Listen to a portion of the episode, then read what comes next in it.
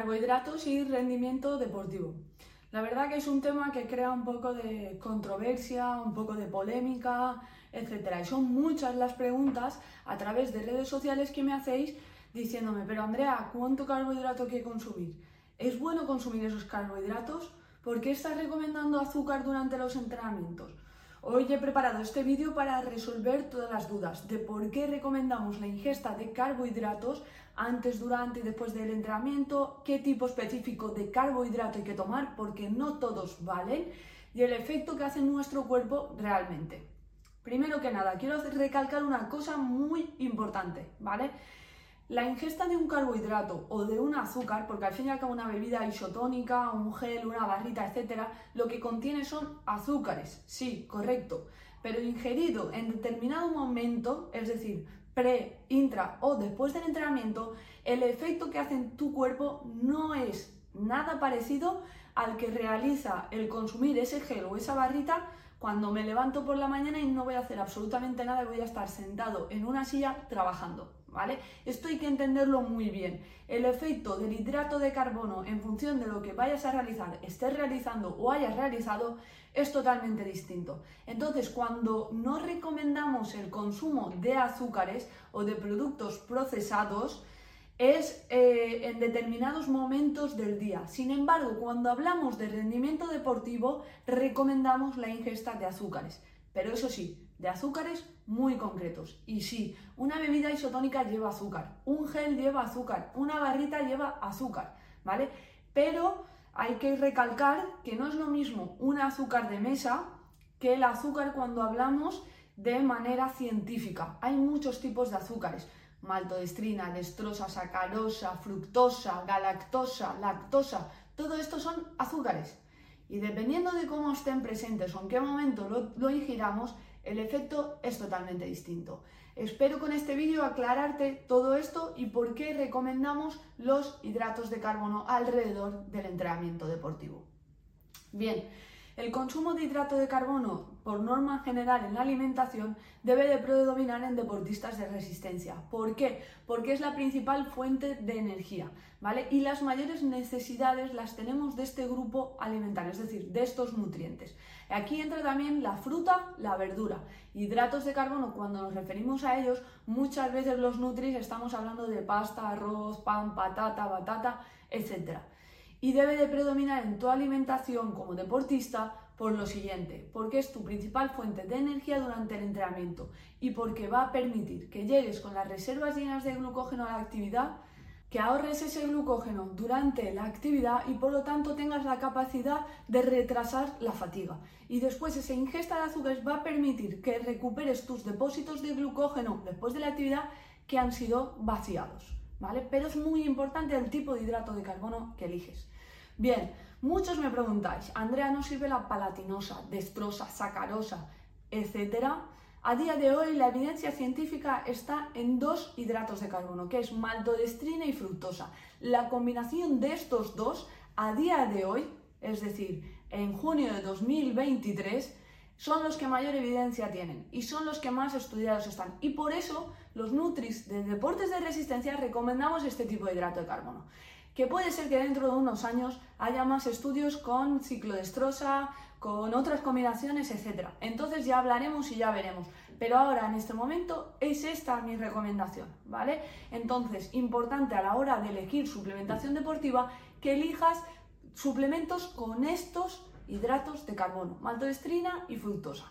Y para ello tienes que leer el etiquetado nutricional, hay que leer el listado de ingredientes. No me importa que sea de una bebida deportiva, que sea de un gel o de una barrita, tiene que tener estos ingredientes. Y la proporción de estos también es muy importante.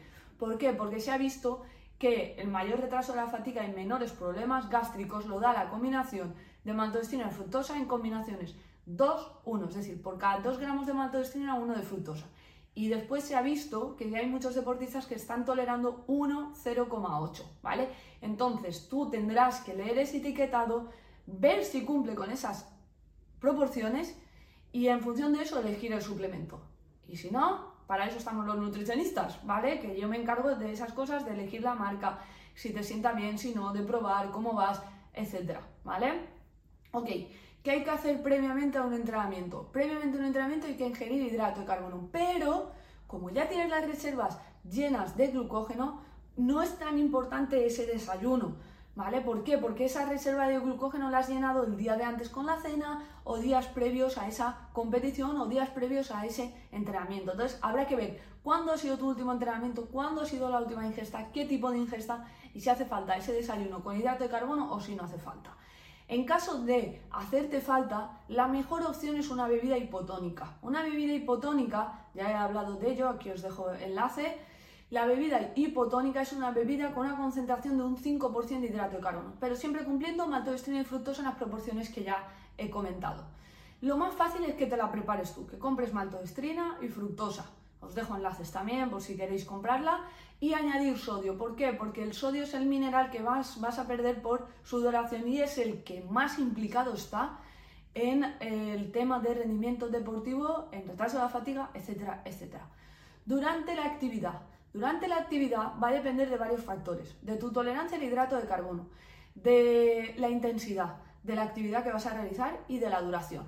Si hablamos de larga distancia, es decir, más de 90 minutos, los Nutri siempre recomendamos la ingesta de entre 60 y 90 gramos de hidrato de carbono por hora. ¿Esto cómo lo conseguimos? Pues lo puedes conseguir con bebida isotónica, lo puedes conseguir con isotónico, geles y barritas, lo puedes conseguir solamente con geles, lo puedes conseguir solamente con barritas. Muchas maneras, ¿vale? Hay que buscar la manera que para ti es más eficiente. Si haces ciclismo, normalmente lleváis el bidón. Si vais, a preparar maratón o asfalto, etcétera, normalmente lleváis solamente geles, agua, algo de isotónico. Si hacéis trail, soléis llevar la cámara. Entonces, lo que más cómodo te sea, ¿vale? Pero importante leer el listado de ingredientes y que cumpla las características que yo he comentado, ¿vale? Entonces, para ingerir hidrato de carbono deberás de leer cuánto hidrato de carbono voy a consumir en el isotónico, cuánto en el gel, si voy a combinar los dos, cuánto suma. Entonces, por hora debes de ir tomándolo y pautarlo, ¿vale? Si corres a muy alta intensidad, tienes un alto nivel, habrá que hacer reajustes, ¿vale? Puede ser que tengas mayores necesidades de hidrato de carbono, los aumentamos, etc. Aún así, podrías hacer entrenamientos en ayunas, sin ingesta de hidrato de carbono. ¿Para qué? Para adaptar eh, tu cuerpo a obtener energía a partir de otras fuentes, como es el caso de las grasas. Pero esto ahora hoy no estoy hablando de ello, ¿vale? Es importante, si vas a realizar una prueba de larga duración, que entrenes en tus entrenamientos la ingesta de hidrato de carbono. Y para ello tienes que hacerlo en los entrenamientos y llegar a esas cantidades para que después tu intestino y tu cuerpo esté adaptado a la ingesta de esos hidratos de carbono. Y es imprescindible. ¿Qué ocurre después? Bueno, perdón, durante ese isotónico tiene que tener una concentración específica, ¿vale? Tiene que tener una osmolaridad muy parecida a nuestro torrente sanguíneo. Así eh, mejoramos la capacidad de rehidratación y la utilización del hidrato de carbono. Entonces, si eliges un isotónico, tiene que ser una concentración entre el 8, 9%, puede ser un 7%, ¿vale? Pero siempre hablando de maltodextrina y fructosa. Esto es muy, muy, muy importante. Después, ¿cómo recuperamos? Pues recuperamos con una mayor ingesta de hidrato de carbono, una mayor concentración. La cantidad de hidrato de carbono de una bebida hipertónica, es decir, de un recovery, es de un 10% de hidrato de carbono. Lo mismo, maltodextrina y fructosa. Podemos añadir proteína, un 0,2-0,4 gramos por kilo de peso. Y añadiríamos hasta 2 gramos de sal, 1 o 2 gramos, ¿vale? Depende esto de tu tasa de sudoración. Y así conseguimos recuperar de manera muy eficiente. Aún así, Muchas veces no te hace falta un recovery. Va a depender de cuándo vas a realizar el siguiente entrenamiento. Si el siguiente entrenamiento lo vas a realizar en menos de 12 horas, utiliza recovery. Si no, no lo utilices. De esto ya hablé en otro vídeo que te dejo aquí el enlace y toda la información sobre los recuperadores. Bien, ¿cómo mejoramos la capacidad de absorber hidrato de carbono? Es decir, muchos deportistas es muy complicado llegar a consumir 60 o 90 gramos.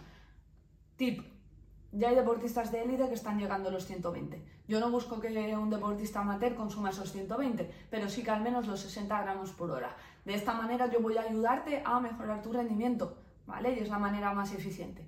¿Cómo lo entrenamos esto? Pues por ejemplo, en entrenamientos incluso cortos ponemos ingesta de hidrato de carbono. ¿Para qué? Para acostumbrar a tu cuerpo a ir entrenando esa ingesta de ese gel, de esa bebida isotónica, etc.